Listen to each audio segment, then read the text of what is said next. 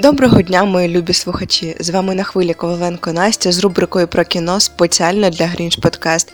І сьогодні ми поговоримо про українську стрічку під назвою Поводир.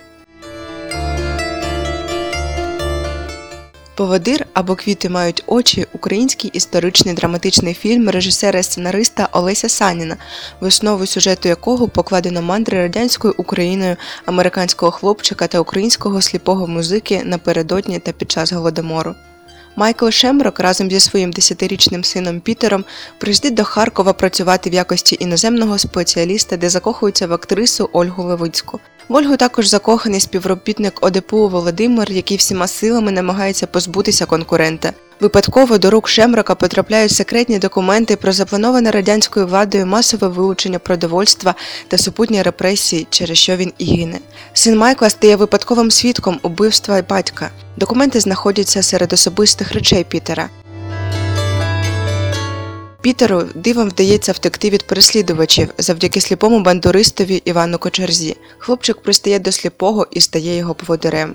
У минулому Іван був командиром роти армії УНР, отримав поранення в голову і осліп. Кочерга вчить Пітера ремеслу поводиря, знаходить документи і намагається особисто передати документи в Москву.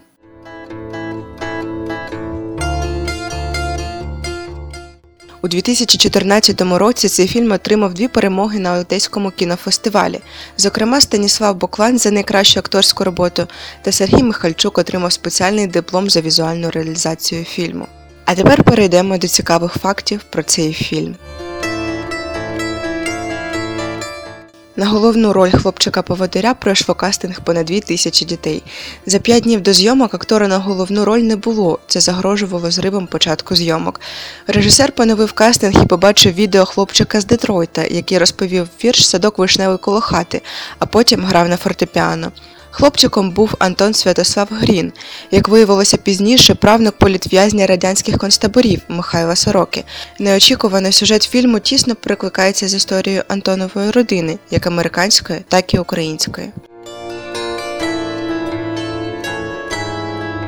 Головну роль мав зіграти Джек Пеленс, голівудський актор українського походження, володар Оскара і Золотого Глобуса за найкращу роль другого плану. Він міг грати українською мовою але Пеленс помер у 2006 році на етапі розробки фільму.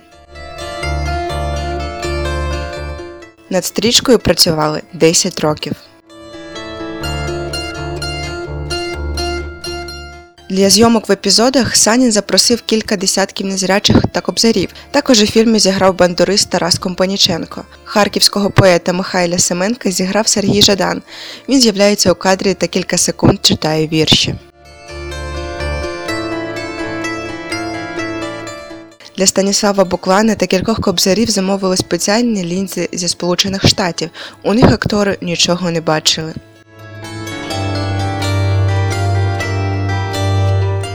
Дружину Івана Кочерги зіграла дружина режисера Ірина Саніна. Героїня мешкає в дерев'яній хаті на острові, куди важко дістатися. Для зйомок хату збудували на Дніпрі та замовляли для неї спеціальну стріху. Майстри постелили на будинок стару стріху з хати музею Шевченка.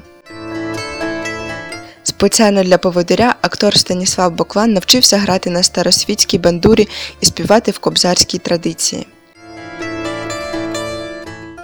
Режисер Олесь Санін теж кобзар. Деякі ідеї фільму узяті з його власного досвіду, коли він був поводирем слабого кобзаря. До речі, для зйомок виготовили близько двох десятків старовинних музичних інструментів. Спеціально для фільму незрячі музиканти навчилися грати на кобзі та бандурах, і це тепер стало частиною їхнього нового життя. І наостанок я пропоную вам послухати саундтрек до фільму під назвою Чому квіти мають очі, яку виконала українська співачка Джамала. А з вами була Коваленко Настя з рубрикою про кіно. Залишайтесь на хвилі Грінч Подкаст. Почуємося вже зовсім скоро.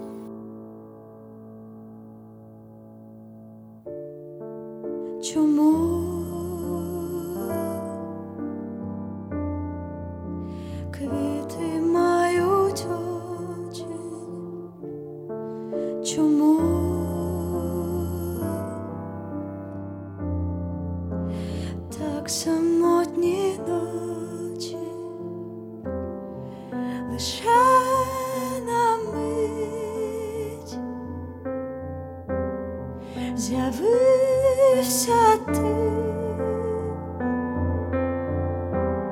а без пам'ятаю,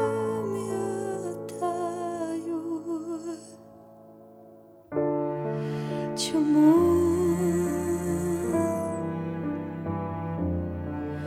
Квіти мають очі, чому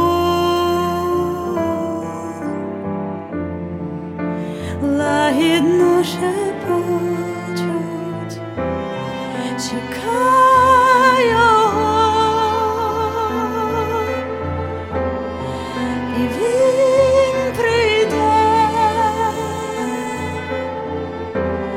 та мрія не здійсниться. Чому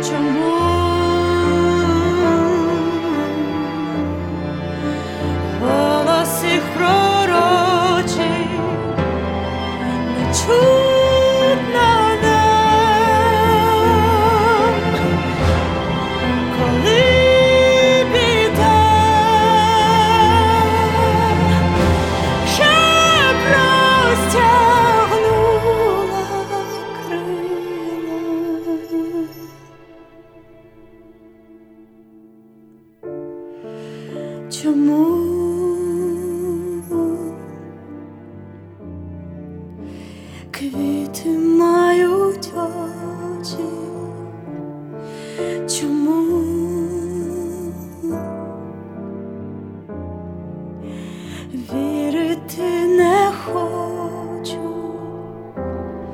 що я